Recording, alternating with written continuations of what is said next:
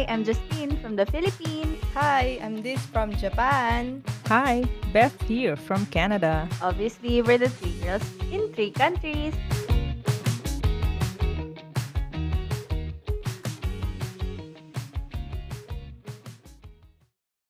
Hey guys, so since nagpunta kayo dyan to work, have you ever thought anong feeling na mag-aral sa Canada or Japan? Interested oo, ba kayo oo. mag-aral? Oo. Actually, yung initial plan ko, mag-masters dito. Nag- naghanap na ako ng thesis advisor. Kaya lang kasi, yun, walang income. Eh, nakuha ako ng, ano, na- nakakuha ako ng direct work. So, mas pinili ko yun kasi kailangan natin ng mula. Oh, yes. Pero interested ako, syempre, na mag-aral ulit if may chance. Ikaw, Beth. Sa akin, although may idea ko yung sa pagiging student papuntang Canada, alam ko challenging to eh. Kasi student and then working. Parang medyo, ah, ayoko muna. Parang hindi din ako masyado nag-push or nag-research like going there. So, same with Dids na nung nagkaroon ng work opportunity na direct hire. So, yun. Yun yung naging sa past ko. Pero like, student, hindi ko pinush. Ayan. Natanong ko lang kasi meron tayong guest ngayon Oy. from other side of the world. Kagigising mo lang, Beth. Siya patulog na siya. so, yung guest natin ngayon is one of my closest friends during my grad school. And one of the smartest people I know. Siya yung type na, yung nagsasabi na, hindi ako prepared. Pero yung mukha namang, para namang perfect. nag-aral. Parang ganon, oo. Welcome na din natin yung guest natin ngayon from the land down under. Hi, Ason! Hi, Ason is in Australia and he's Hello. currently taking up Hello. PhD. Ason, ikaw na lang magsabi kung saan ka nag-aaral. Hindi niya kinaya. Ason, ayan, in Pressure. general knowledge, what are you taking and what are you studying? Where pala? Sige, I'm doing a PhD in accounting at Oh Macquarie. University here in uh, Sydney, Australia. Four months na lang, magsasubmit na ako ng thesis. Wow. So, three, almost magti three years na. So, next year, hopefully, patapos na ako. Fingers Wow. crossed, ma- matapos na. Oo. Yes. 'Di ba? Sobrang talino niya, PhD in accounting. Hindi mo kala so, Ason, ano yung naging deciding factor mo? Bakit naisip mo na? Kasi, classmates kami nito sa Lasal. Tapos si Mm. Ason, loyalista to ng Lasal eh. College, tapos grad school. Tapos alam ko, parang plinano mo noon na sa Lasal na din mag-PhD eh. Oo, nag-start ako sa Lasal actually 2016. So, na- naka one year Ah. ako, ganyan. But, paano ko ba sa start? Yung career path ko was, after passing the board exam, nagturo na ako agad sa Lasal. Nag-masters na ako, kaya naging kaklase ko si Justin. Mm-mm. From undergrad to mass, ilang buwan lang yung pagitan. Actually, yung difference lang is preparing for the board exam. Tapos nag-aral na ulit ako and nagturo ako. And then that time, if decided na ako na I'll go to the academy. Kapag magtuturo ka, inevitable na. Kung may masters ka, parang entry lang yon if magtuturo ka on a full-time basis. Pero if you really wanna stay sa academe, parang kailangan mo talagang mag-PhD or mag-DBA, parang ganon. So, sabi Mm-mm. ko, ako, kailangan. Parang wala akong choice. So, nung nasa Lasal pa lang kami, ginugroom na. And then, well, another story yon So, basically, dahil gusto ko mag-stay sa academe, kinailangan kong mag-PhD or mag-study pa further. Yung master's will not be enough. Why Australia? Paano Sige, ka okay. napunta doon? So, 20 start na ako sa Lasal ng PhD in business.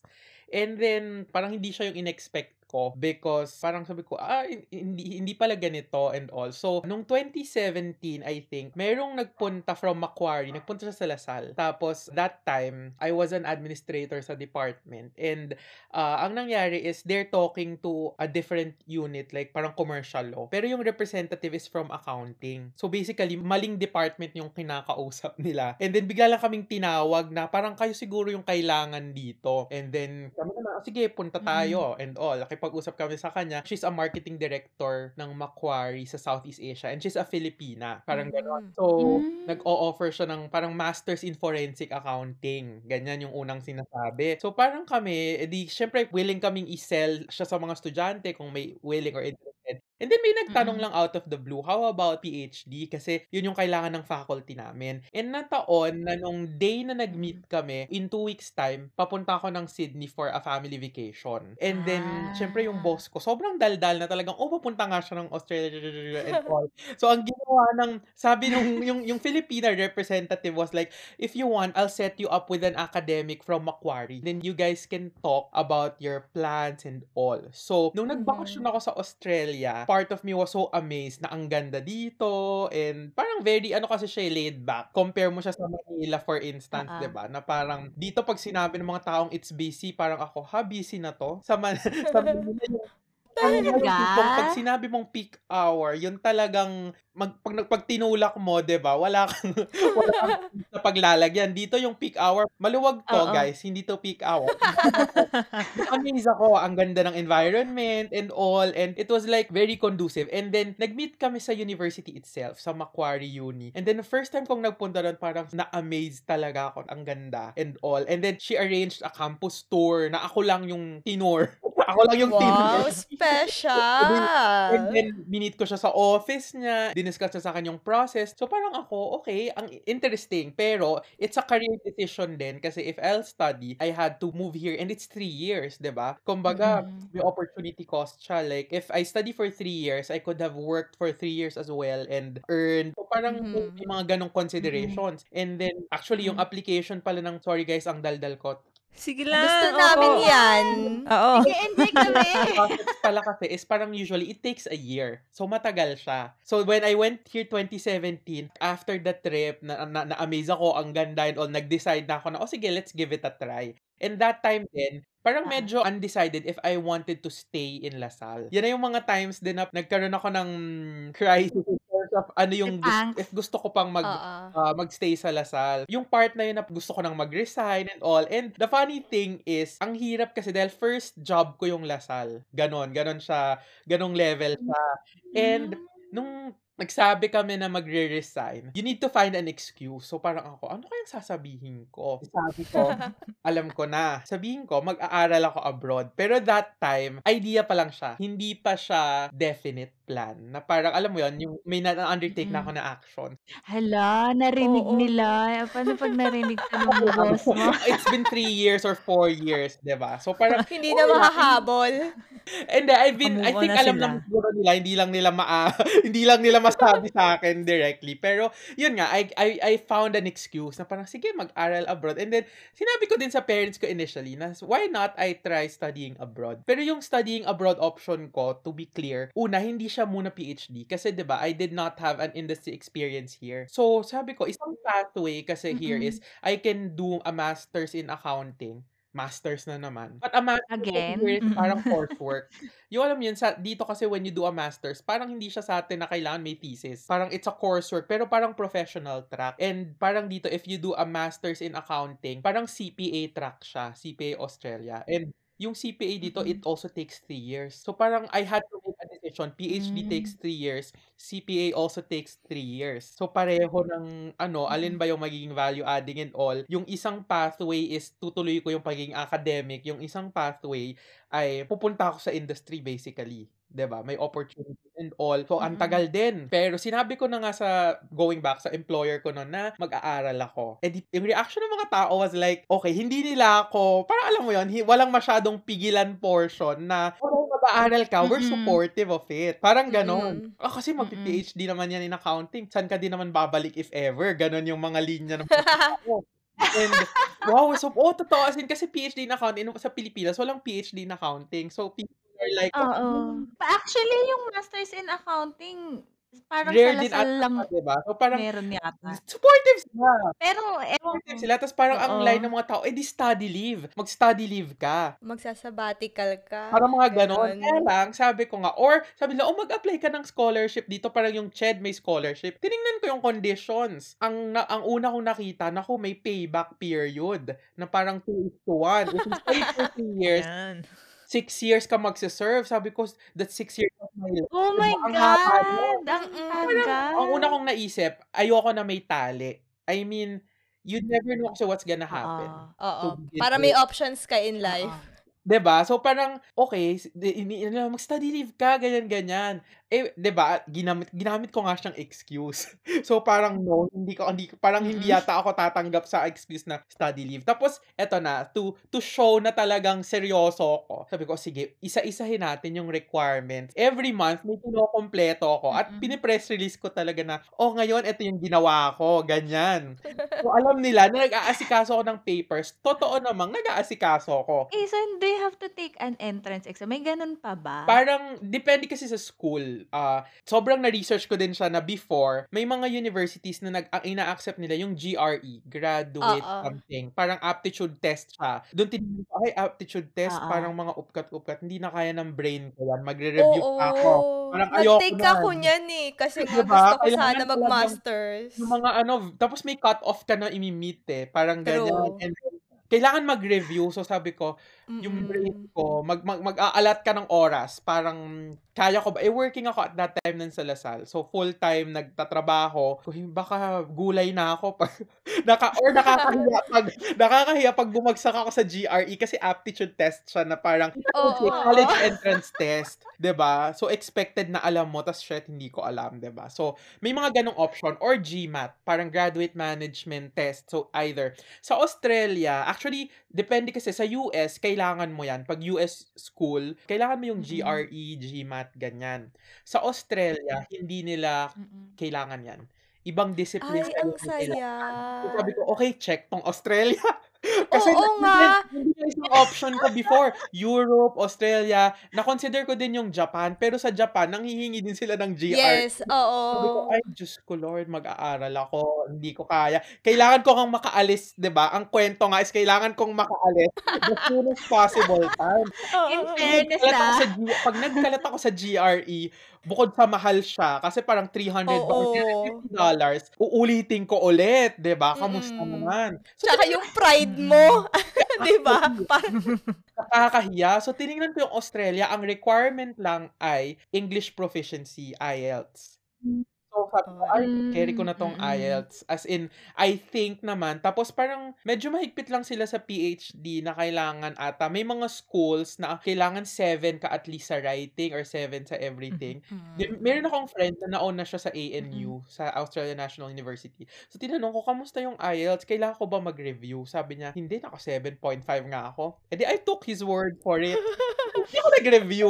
Okay naman. stock Naka, knowledge. Oo, yun. At least sa IELTS, hindi ako napahiya na parang not what- what I'm, I, I, I'm asking for, I'm being asked for. Naka 7.5 din ako. So parang, okay, one check off the list. Nakapag-English proficiency na ako. Tapos next, tas- kasi research degree yung in-applyan ko. So when you apply for a research degree in Australia, everything is paper-based. Wala kang appearance, walang, alam mo yon you'll be judged by the documents that you give. So talagang marami kang Oh. i-prepare. Like, so pinrepare yung thesis ko nung masters. As in, binigay ko sa kanila. Alam mo yun, exchange siya ng ano, palitan kayo ng, ng documents and all. Tapos, ah, nagpagawa ako ng recommendations. Siyempre, ang gagawa ng recommendations, mga colleagues ko sa Lasal. So, talagang, ito po yung recommendation kasi nag-a-apply ako and all. And talagang, isa-isa, di nakita nila, ay, nagtotoo nga. Seryoso nga si, mag-aaral nga siya and all. So, timeline was, January kami nagsabi na mag-resign. February, nakapag-IELTS ako. This is 2018. Wait lang ah. Sorry to cut you off, Ason. Tatlo kasi kayong Oo. friends, 'di ba? Ah, actually, triple A sila. Hi, Alger Alloy. So, tatlo sila na um, youngest. Oo, eh, Hindi, youngest ba? Basta si youngest yung sa- youngest. Basta mga kabatch, mga naging kaklase ko sila sa Lasal, na mga prof sa Lasal sa accountancy. Tapos tatlong A sila. Sabay-sabay kayo sabay-sabay kami nag-resign. sabay-sabay kami. Oh my I God! mean, imagine, kaya yung boss namin, parang, parang yung feeling niya, binuhusan talaga siya ng malamig na tubig nung Kaya nagsabi kami. So, yung dalawa, syempre yung excuse nila, parang alam mo yon med- medyo kinoconvict, pinipersuade pa sila and all. Ako yung nakahanap ng talaga pinakamagandang quote-unquote excuse, 'di ba Na, kasi nga, sabi ko nga, parang okay, I, I, I, I use it as an excuse, pero inunti-unti ko kasi ang tagal pala talaga na parang, shucks, ang dami nga palang kailangan ipasa and all. So, every month, isang check-in, isang, basta may natitik ako, Ah, pero may deadline kasi siya, like July 31 or June 30. So, dapat bago mag June 30, pasok mo lahat ng requirements or else, aali, ah, ano ka, Mm. parang ganon. So, naka, isa-isa, thesis, CV, recommendation letter, and all, mga ganyan. Yung iba kasi, ay, yung case ko pala, directly ako nag-apply sa university. Kasi yung ibang nag-aaral abroad, they look for an agent. Parang ganyan, like uh, IDP. I'm not sure if you're familiar, yung IDP. So, when Oo, I came here, I was IDP, surprised na yung ibang Filipinos, meron silang agent and then the agent looks for a school for them. Kasi ako, the entire process, I did it on my own without anybody's help. Kasi nga, diretso dun sa university, hanggang sa pag-apply ng visa and all, I did it on my Mhm. own.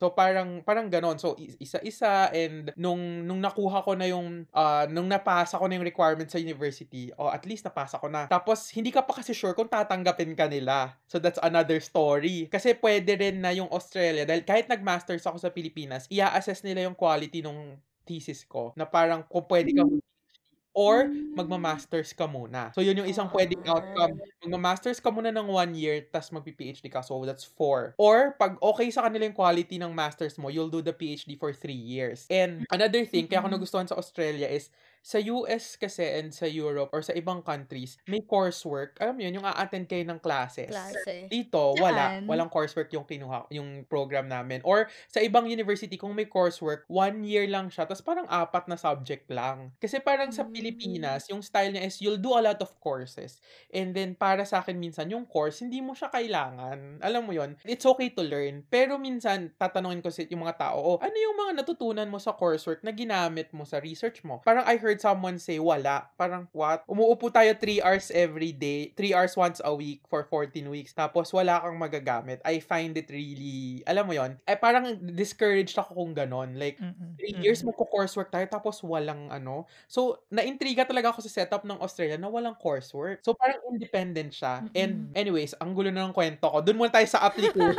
Doon muna tayo sa application process. So, ganyan nga, you have to submit the requirements and all. Kung yung iba may agent, yung agent yung nag-aayos nun. But sa akin, since I went through the university, sila yung kausap ko directly. And then, parang August 31, yung, yung resignation date ko. August 15, nakuha ko yung acceptance letter na Yun. umasa ako and all. Inline sa ano mo, Oo. ah. ano nga siya, everything, ah. actually, yung, yung journey ko dito, parang everything fell into place. Medyo pagka, may pagkaganon. Oo. So.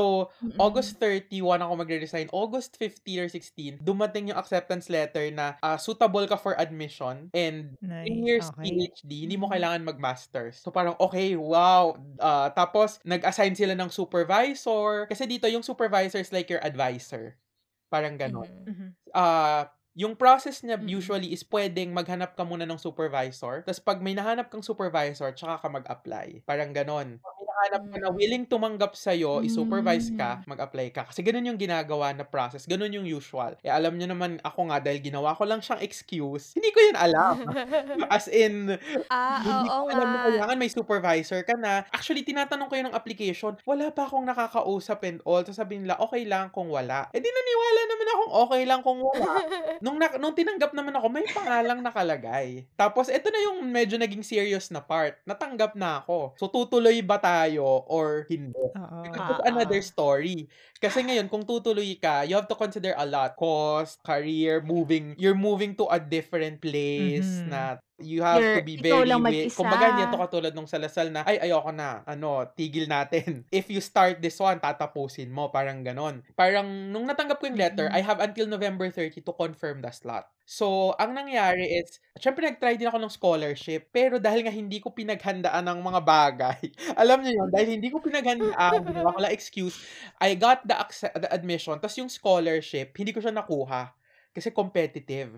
Eh di sabi ko sa Mm. parents ko, naku, walang scholarship and all, parang Mm. ayokong tumuloy. Eh yung parents ko, medyo konsentidor din na, ah, parang ang point ng parents ko naman is, if you, which is tumatak sa akin, na parang, if you procrastinate, parang one year will pass, you'll grow old, pero walang nangyari. Pero kapag nagsimula ka na, one year will pass, Mm-mm. after one year, meron kang na-accomplish na something. So talagang tumatak sa akin yon na if you don't start, you won't get somewhere else. Parang ganon. Uh, Siyempre, parang isang Mm-mm. consideration nga is una financially. Pero yung parents ko, very supportive. As in, alam niyo yon yung, yung, yung nanay ko, tsaka yung daddy ko, "O, sige, game, computein mo na lahat ng, ng kailangan. o, kasi pag nag-confirm ka ng slot sa Australia, you have to pay yung first semester tuition upfront. Ah, bibigyan parang ng, ng down payment ka na. Bib, kaya kanya, bib, tsaka kanya bibigyan ng COE for the visa application. Eh di parang ah, okay. you have to decide as a family na pag ginano natin to, parang the, the tuition was Oo. around $16,000 plus uh, meron pang ano yan, uh, insurance. Kasi Ex- may health insurance oh. ka. So, Mm-mm. ako yung parents ko, ang lakas ng loob, 'di ba Ako, kinakabahan na, parang. Tapos, first time naming magbabayad ng ganun kalaki sa Australia, baka mas ba tayo?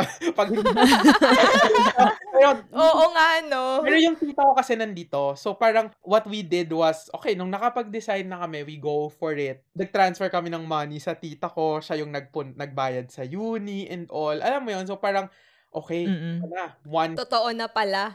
Medyo ano na, yung isang pa ako nandun na kasi nagbayad na kami. Next is mag apply ka na ng visa. Oo. Eh di, at yun naman ako, yan. hindi ko na naman alam ang mga nangyayari sa life dahil inano ko nga lang, 'di ba Excuse, excuse ko lang. Eh di, I did it on my own. Kasi yung iba, nag- nag-hire ka ng agent. Parang you have to pay, bayaran mo pa yung agent and all. Oo. So parang ako, I mean, no offense sa nag-hire ng Oh. agent or sa may mga agent. Parang ang principle ko is, kaya ko naman mag-research or kaya ko naman magbasa and all. So susundan ko lang yung form. Eh, di parang ang Mm-mm. ginawa ko din doon sa visa application ko, parang step, ano din, unti-unti, installment. And then, basta kailangan mo lang mag-prepare Mm-mm. ng, kailangan mo lang i-prove na genuine talaga mag-aaral ka. I think for me, it was not a problem because yung pinag-aralan ko, yung aaralin ko is really related sa ginagawa ko. Like, I demonstrated na nag-bachelor's, nag-master's ako ng accounting, tapos nagtuturo ako, meron akong mga documents to support it, tapos meron, kailangan mo magsu- magsulat ng genuine temporary entrant, something, na parang,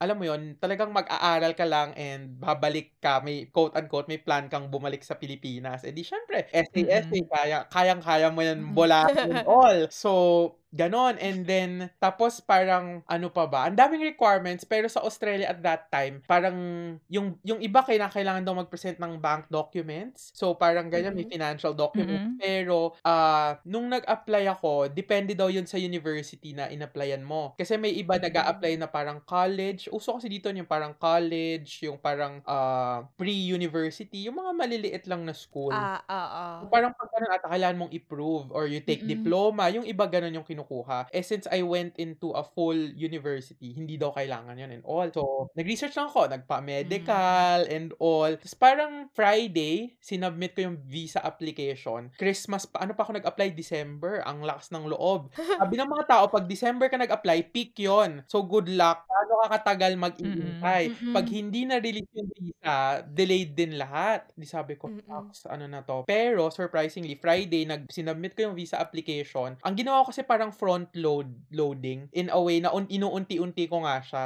Parang naka-load na siya sa system. Tapos, sub- sinubmit ko lang ng Saka Friday. submit. Mm-mm. Monday afternoon, granted na yung visa ko. So, ah, sobrang Wow, ang bilis.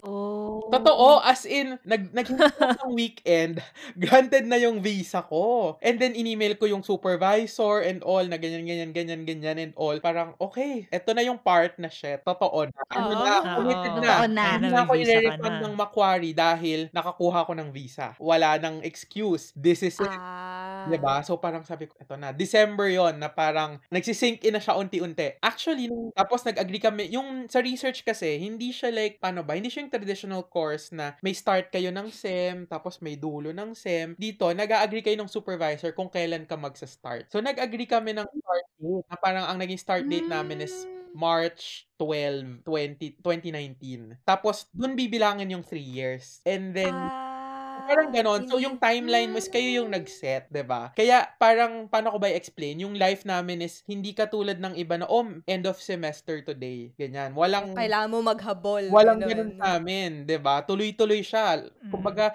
you're treated like an adult na employed ng university and all. Mm. So, parang ganun siya. So, basta may dulo na ka- kailangan mong habulin. Yung dulo lang na yon which is yun palapit na ako. And then, ayan na nga, going back, shocks, eto na. Kailangan mo nang mag-prepare. As in, we, I, I did everything on my own from from being an excuse. Parang na, nakasubo na ata tayo. And Parang sana nag-isip na lang ako ng ibang at that time, ano, ano naman ako, parang, syempre, at least I showed to them na totoo, ayan, may visa na ako and all. And dati, yung dean namin is very supportive sa, sa pag-aaral abroad. So, talagang siya yung tipong Europe, Japan, lahat na lang ng link, pinadala niya na sa amin. Lahat, ganun. so, nung nalaman naman niya na mag, matutuloy ako sa Macquarie, he was supportive at, at the decision, kahit na resign na ako nung time na yon. And then, before I left, merong Filipino na nagtuturo sa Macquarie, parang associate professor siya. Inintroduce niya ako sa kanya. So, na-meet ko siya nung nasa Pilipinas ako and all. So, parang networking and all. And then, another story pa, of course, pagdating Mm-mm. ko na sa Australia. Grabe, ang dami kong kwento, guys. Okay lang. Ah. Nag-enjoy and all. So, kami. may na-meet akong Filipino na nagtuturo sa Macquarie. And, ayun lang, di, kinuha ko lang yung calling card and all. And, let's see, ba And then, of course, uh, ang bilis nung two months nung, na, nung paalis na ako. Parang, shit, nagsisink in na siya unti-unti. And, nung umpisa, I was really excited. Because, come on, you'll live in Australia, you'll experience four Mm. season instead of just having that summer all year round or tag-ulan. You live in a developed country, 'di ba? Parang ganun. Mm-mm. I was Oo. First world excited. country. Talagang yung tipong nung nag-impake ako, sabi ng nanay ko, hindi ka na ba uuwi? Oh. Dami ng damit na dinala ko. As in, ganong level. na Hindi ka na ba uuwi? Kasi pag, parang naalala ko may promo pa noon na if you are a student, may plus 10 kilo, 10 kilos sa bag Uy, allowance. madami na yun. Oo, madami yon And then, yung, yung mommy ko, she's very supportive na hinatid niya ako dito sa Australia. So, kaming dalawa when I first came here. So, syempre, excited ka. Hindi pa masyado nagsisin kasi kasama ko yung mommy ko. Hinatid ako. And yung tipong before I left, Oo. syempre, ni-research ko kung ano yung mga dapat kong dalhin. Yung tipong nag-hoard ako ng sinigang mix kahit na hindi ko siya Oo. nagamit. Lagi Must na lang have. isang banig na biogesic, pero ilan lang yung nagamit ko. Tapos, ah, the expire ata or something. Alcohol, yung gano'n, ang dami kong dinala. Kasi nga, ano eh, I don't know what's gonna happen. Kahit tapos nag-try ako mag-aral magluto. Kasi hindi ako nagluluto dahil sa Pilipinas, pwede ka naman bumili sa labas dahil relatively mura ang Mm. pagkain. But sa abroad, parang it's a life skill, ganyan. Eh di, ang dami kong dinalang pang sinigang, pero hindi ako marunong magsinigang, 'di ba? Kahit adobo, parang shock struggle and all. Pero nung dumating ako dito, parang I was really up for the challenge. Na it was very, it's a new environment and all. Siguro yung first week ko dito, hindi ko siya na-feel kasi nandito pa yung mommy ko as in and yung tita ko, they helped me settle na parang yung place, they looked they, looked one for me and then kung ano yung mga kailangan habang nasa uni ako, yung yung tita ko tsaka yung mommy ko bumibili ng mga kailangang kailangan ko sa bahay and all tapos yung supervisor ko was very nice na nung first week, tinanong ko, ano nang gagawin natin? Sabi niya, okay, yung first week, mag-enjoy ka muna. Next Monday, tayo mag-usap kung ano yung gagawin natin. So, yung first week na yun, talagang namasyal kami and and parang dito ako naabutan ng birthday ko kasi March 11 ako lumipad. So 12 ako dumating and then dito ako nag-celebrate ng birthday sa sa Australia. Mm. And hindi ko alam na nung nag-register ako sa uni, yung thesis submission date ko is on my birthday. So sa birthday ko next year, isasubmit ko yung thesis ko. Kaya gusto ko pause on my birthday. On- Ah. So, ayan, ayan nga yung umpisa na parang, okay, I'm in a different environment. And, syempre, iba sa Australia, iba sa Pilipinas. Alam niyo yon yung parang, Mm-mm. Ah, when I first, yung, yung totoong, yung totoong journey started, nung umuwi na yung mami ko, doon na siya nagsisink in na parang, shit, Mm-mm. eto na yung it's so hard to parang say goodbye kasi ito yung totoong ah, hindi mo matagal na bago mo sila makita ulit, 'di ba? And may time difference na na what? 3 hours. Mm-mm. Though I have my tita with me to to call pag may kailangan ako and all. Eto na, I have to live on my own and yung nahanap ko na house was luckily Filipinos din yung nakatira. Mm. So, Mm-mm. first set of housemates ko dito are Filipinos. And then, they, everyone was nice. And, nung nag-start ako, parang ano talaga siya, uh, matututo ka makisama with people. Mm. And, aside from that, sa uni, multicultural yung mga tao. Like, everyone is from a different background. I have Ah. classmates na from China, from Indonesia, from, uh, ano ba? Oo, from nakikita ko nga sa Instagram Yeah, mo pag Talagang United kayo. Nations ang peg. Ganyan. Ayan, Yung United Nations. cultural diversity, Yun yung isang napansin ko. But siguro nung nagsa-start ako, nakita ko yung difference ng education sa first world country sa education sa atin. Na parang, Mhm. like dito, parang lahat ng kailangan namin Mm. meron. You just have to, kumbaga, ik- ikaw na lang yung kulang. Mag-aaral ka na lang. Ganon. Yung estudyante ang nawawala, hindi Totoo. yung mga... Kasi, like, to the point na even printing libre. So, parang, what? Wow. Ganon yung parang- Sa atin, pupunta ka pa sa mga ano, Diba? So, parang- library, computer shops. kailangan ko mag, parang alam mo, ay, ayoko magbasa sa laptop, ipiprint kita kasi libre yung printing. Yung Oo, oo. Mm. printing is Ah. what? Yung, Libre. yung, yung, yung malaking printer na tipong in 5 minutes mapiprint mo 100 pages. 'Di ba Doon lang tuwa na ako. Tapos nung nalaman ko na nagsi-staple mag-isa yung print, yung, yung photocopy, ko, Ay, oo, may ganun printer. ang galing. Ang galing, nagsi-staple. Ano kayang hindi kayang gawin ng photocopier natin dito? Ganon. Actually, may mga nagbo-bookbind pa yan. Oo, kasi diba? sa dati kong company, yan ang product namin. Kaya, amazing, di ba? As in, parang, tapos syempre dito hindi uso yung pag magpo-photocopy ka, walang ate na magpo-photocopy. yung ang bilis-bilis. Ganito ka lang. Paano ko kaya pagkakasyahin? Mga ganon. You have to learn everything by yourself. Mm-mm. And then, wala ka talagang, hindi uso dito yung may sekretarya ka, may, may alalay ka na gagawa. Parang, shit, you're on your own. Mm. Ganon siya. Pag may kailangan ka, oh, lakarin mo sa library and all. Walang, walang mag-a-assist sa'yo. Kumbaga, sa Pilipinas, if it is spoon feeding, dito, you have to find your way. Independent Mm-mm. ka dapat. talaga. Tapos, ah, syempre, hindi ako marunong magluto. Nung umpisa, bumibili ako. To the point na sawang-sawa na ako kasi yun na same lang yung lasa and all. Na parang, nagkaroon ako ng face na pag naamoy ko yung Chinese food, ayoko na. Naumay ka na. May tanong ako. Nagamit mo ba yung sinigang mix na dinala mo? Ayun nga. ah, kasi pag mag-isa ka lang, 'di ba? Na-realize ko, pag mag-isa ka lang, hindi ka naman pwede magluto ng konti because yung proportion ng ingredients. Oo. Ayun, ko yung sinigang mix. kasi hindi ka na Pasalubong. Oo, hindi ka na pwedeng magsigang na ilan lang yung baboy, 'di ba? Parang ganon. Pero sobrang happy Oo. Unless Oo, ulamin mo isang siya ng linggo ilang yun. araw. Ah, guys, sobrang nung nandito ako sa Pilipinas, very dependent ako sa parents ko in a way na kahit na may may sarili kami, nakatira ako on my own sa Manila, yung damit ko inuuwi pa pag weekend, ganyan. Maglalaba. magla- First time kong maglalaba, tinanong ko yung housemate ko, ah, yung washing machine ba nilalagyan ng tubig or nagkakatubig pa? Wala. Tura niya talagang,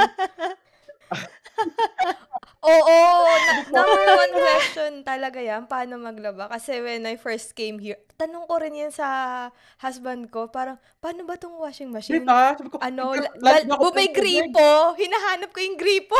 Nalagyan ko ba ng tubig or nagkakatubig? Tapos sabi niya, hindi, ganito lang, adi. Ayan, naka, naglaba na and all. Tapos, sabi ko, ay, na-survive ko. Yung, yung first time ko maglaba, milestone. Minessage ko yung mami ko, ay, nakapaglaba na ako and all. Yung tita ko, na yung paglalaba. Tapos, thankfully, dito sa Australia, hindi uso ang plancha. I mean, hindi nalulukot yung damit sobra. So, nakatipid ako sa effort. Imagine, parang mas mahirap yata magplancha. So, kahit ako, ng magsulat ng ko, thesis. ang technique, pagkalabas, kuhain mo agad and then, i-ano mo siya. parang- Pagpag. Yeah, yan mo lang para siya. hindi siya malukot. So, ever since then, Mm-mm. hindi na ako nagplancha. Parang two years na akong hindi na mamalan. of course, may mga damit na, may mga damit na Kailangan sensitive yung tela, kailangan planchahin. So, ang solusyon, hindi ko binibili yung mga ganun damit. Avoid them na lang. Dito, you have to be, you have to be smart. Parang ganon. Hindi mo, Mm. kumbaga parang ako, since you are on your own, didiskartihan mo talaga. So, naka-check mo, Tama. nakapaglaban na ako, nakapag ano na, shocks, kailangan magluto. Kailangan kong matuto. So, may, yung housemate ko, very patient. Sige, mag, sabi ko, gusto ko magluto ng adobo, pero turuan mo ako. Grabe, tinuruan niya Mm-mm. talaga ako na to the point na ito yung mga kailangan. Namili kami ng ingredients para kaming magpupunta sa cooking show. Tapos, yung, yung in-explain sa akin na yung naalala ko kasi inexplain niya may mga tao daw yung suka pag nilagay mo sa adobo, yung iba parang they don't mix it or kailangan kumulo muna. So, syempre, hindi ko yun naintindihan. Ako talagang lagay-lagay lang, ganyan. Tapos, ako parang nung natuto ko magluto, ang point is basta nakakain siya. Bas, ah, yun yun. Yan. diba? Yun Parang, naman talaga. parang nung, nung- nung sa Pilipinas, choosy ako. Dito, basta malambot yan at edible yan at hindi, hindi food poisoning, kakainin ko yan. So, natuto ako mag-adobo and I think ang kinrave ko talaga is Filipino spaghetti. Kasi ang spaghetti dito talagang, my God, tomato. As in, alam mo yan, Oo, tama. yun. Oo. Eh, may Yung totoo Maasim. talaga. Oo, totoong pasta talaga. May, may Filipino store dito sa amin, malapit, sa dati kong tinitiran. So, tinanong ko yung friend ko, ano bang secret sa spaghetti? Walang Jollibee kasi dito, guys, for context. Oh, Sobrang- sobrang... Oh, wala. Ito ang Jollibee Wala. na salasal ako. Pag malungkot ako, Oo, naaalala ko pag nasa stress kami. Diba? Either mang inasal Oh, or eh, Jollibee. Jollibee. Sabi ko, ay, oh my goodness, walang Jollibee. So, kailangan kong matutunan magluto ng spaghetti. So, yun talaga yung minaster ko. yung pagluluto ng Filipino-style spaghetti. And syempre, ang Mm. dami pag nagluto ka. I don't mind na isang linggo, spaghetti yung pag...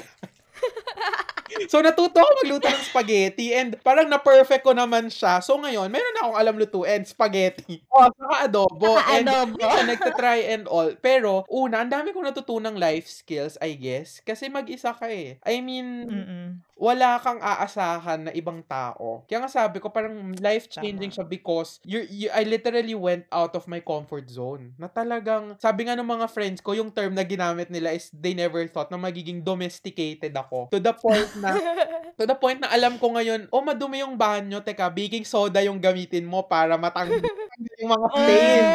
Oh. Kasi pag nag-rent ka ng place, tas lilipat ka, you have to clean before you move out. yes. Diba?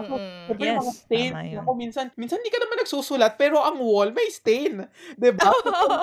Saan galing to? So, alam mo yun, naging domesticated na. Tapos, yung, yung mirror, yung sa, sa banyo, yung kung ang divider mo hindi shower curtain but glass, yung nagkakaroon ng soap suds, yung hard soap, Mm-mm. hard soap, Mm-mm, so parang syempre natutunan ko na, Oo. oh, you have to use vinegar and dishwashing something to remove it. So, talagang kinarir ko, amazed na amazed ako kinabukasan. Good as new. Sabi ko, wow. Yun talaga oo, yung ano, reason ng mami mo.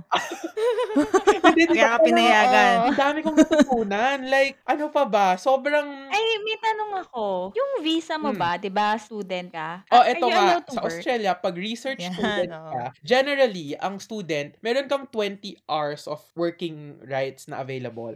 Ah, provided Okay. aaral ka per per week, Per yes. week. Pero kapag research student ka, PhD masters, Mm. walang cap yung 20 hours. Oh. You can work So, y- Ayun. full can you get a regular job? Oo. So, you can have a full-time full-time Pero ang job. tricky kasi is, if you do research on a full-time basis, it is in itself Well, job or it is in itself time consuming. Ang nakuha ka pang supervisor, yung gusto niya, araw-araw kami nagkikita, 'di ba Shit, paano magtatrabaho? Ganyan. So, nung nag-start din ako, I was looking for a job. I was Mm, trying to get a part-time job, ganyan. Tapos, lahat kasi ng tao nagtatanong sa akin, anong ginagawa mo? Nag-aaral? Nagtatrabaho ka? When I tell them honestly na hindi, shocked sila. Mm-mm. Siyempre, Mm-mm. parang on a side note, parang sabi ko nga, medyo privileged yung situation ko na yung parents ko, Oo. hindi nila ako Mm-mm. finorce or finoforce mag-work. Kasi gusto nila ako mag-focus doon sa thesis. Kasi parang ang point ko is, paano ba? I mean, not to offend anyone. Yung iba kasi, they study so that they can work. Parang alam niyo yun, they use the student Mm-mm. privilege, student visa thing so that they can work on the side. Parang on paper lang yung student. So yung case ko is baligtad na talagang nandito ako to study. So isa din siya na ang hirap i-explain sa mga tao. Alam niyo yun, every time may namimit akong Filipino, tinatan, syempre ang daming interview portion pag mga Pilipino yung na-meet mo. Talagang lahat tatanungin. So, di syempre, yun nga, pwede kami mag-work, but nung first year ko, it was really hard to find a job kasi hindi din sila ano welcoming pag student visa holder ka. So most likely, Sa pwede mong, Mm-mm, mm-mm, pwede mm-mm. mong kunin na job, yung Uber Eats, ganyan, yung mga you, you'll work on a Part-time lang Oo, talaga. tapos you'll work on Oo. restaurant and all. Yung mga labor intensive. Sabi ko nga, I, I respect people who do these jobs and uh, high paying naman siya. May, 'di ba But, yung, Mm. yung PhD is requiring another level of, alam mo yon na parang Yung ibang focus level mo talaga. yung effort na kailangan niya sa'yo. Oo. Na, naranasan tipong sa meeting talagang sinasabon ka ng supervisor mo. Yung tipong yung draft mo talagang this is rubbish. Parang, oh my God. ba May mga moments pa na ganon. So parang sabi ko, shit, I had to choose kung ano talagang gagawin ko. Magtatrabaho ba ako or Oo. mag-aaral ako. So parang sinabi sa akin ng mom ko, I think you have to focus on the studies. Kasi, kumbaga kahit imagine, parang Mm. sobrang privilege ko kasi hindi ako nagtatrabaho. Nasa Australia ako, hindi May question ako. ako. Oo. Sana all. May question lang ako na mabilis. Mm. So, going back lang, medyo malayo. Ah, yung decision mo na you wanted to study, kasama na din ba dun sa im- parang na-imagine mo or nagiging plan mo na, are you gonna stay sa Australia after, After? yon or you wanna go back? Siyempre, parang nung umpisa, ideally, actually, isang ano pa din yan, parang idealistically, everyone wants to stay, 'di ba? Na Mm. parang, I Oo, had it in my nga. mind. Lalo na ang ganda dito. Pero alam mo, yung parang, Mm-mm. every now and then, it keeps on changing. Kasi pag umuwi ako sa Pilipinas, parang yung feeling ko is, namimiss ko siya. Ang dalas ko kasi ding Mm. umuwi. Oo. Parang naalala ko, 60th Oo. birthday ng mommy ko, request niya is, I have to go home. Kasi malapit lang. Mm-mm.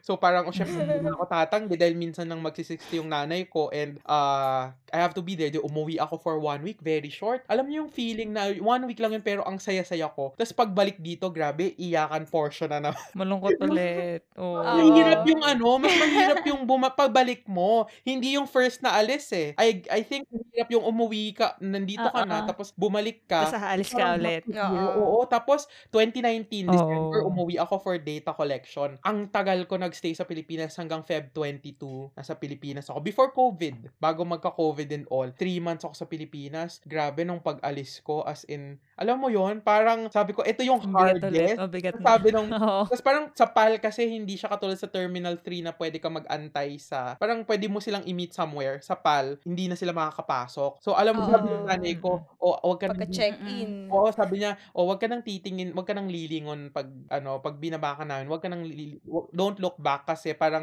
may hirapan din ako. Sabi ko, shit. Alam mo yung ako na ako. Oo. Drama na Ito to. na naman, ito na naman. Start from ano. Tapos, yun, so parang naba, pabago-bago siya. Every time, tapos pagbabalik ako sa Australia, I wanted to stay. Tapos may part of me na, siguro kasi sa case ko, may babalikan din ako sa Pilipinas. I mean, Mm-mm. hindi Mm-mm. katulad ng iba na if you go to another country, it's you have to stay there because wala kang babalikan. Parang sa akin, kung gusto ko magturo, may tatanggap sa akin ulit, 'di ba? So parang that's at the back of my head. And then Mm-mm. syempre nandito ka din na ang ganda dito and then iba yung lalo na nung nagka-pandemic, yung support ng government parang wow, I Oo, yeah. Oo.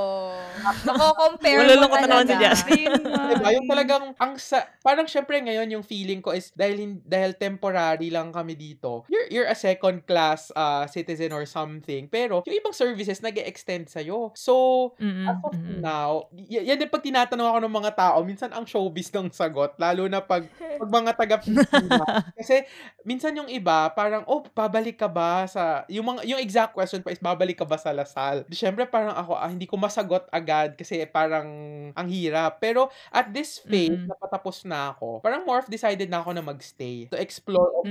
Kasi Yun, ang yun yung next question ko, like, Mm. And then parang kasi is, dito, diba? sa, sa atin kasi pag nag-PhD ka, academe yung ending mo palagi. Dito, Mm-mm. pwede kang mag-work sa industry. So, pwede Mm-mm. tinatanggap ka sa Deloitte, sa Mm. PwC, sa mga, parang Oo. research job, kahit sa, Oo. sa Mga bank and all. So, parang ako, bilang walang experience sa industry, that's exciting for me. Na yung options mo, madami. And parang dito, if you study, Oo. meron kang post-study visa na parang you can work, you're granted uh, work rights unlimited pagka-graduate mo. Oo. Tapos kapag, Mm. kapag usual Oo. course kasi yon master's, bachelor's, two years yon Pero kapag PhD, four years yung post-study visa. Ah. And then, Mm. Hindi, oo, ano, no? pwede ka ba makakuha ng yung regular na talaga na working visa or residency if ever Actually, after that? So after that, y- yung yung yung post-study visa, full work rights na yon. So pwede ka na mag-apply ng work na kahit hindi ka nila Mm. sponsor kasi may working rights ka na in itself for four years. Parang yun yung yun yung Ah, isang ano eh okay. hirap sa pag-apply ng job dito na hindi available for hindi sila usually open for visa sponsorship. Mm-mm. Not unless it's a Mm-mm. highly skilled position or something. Tapos, yung residency, syempre, inaral ko din yung possible pathways. Parang, dalawa yung options na pwede for me, which is one, yung point system na usual for lecturer. Syempre, kinumpute-compute ko na. Medyo may advantage ako because of age. Dahil, Bata pa. bracket ko, Oo. parang I'm just 20, turning 29 next year.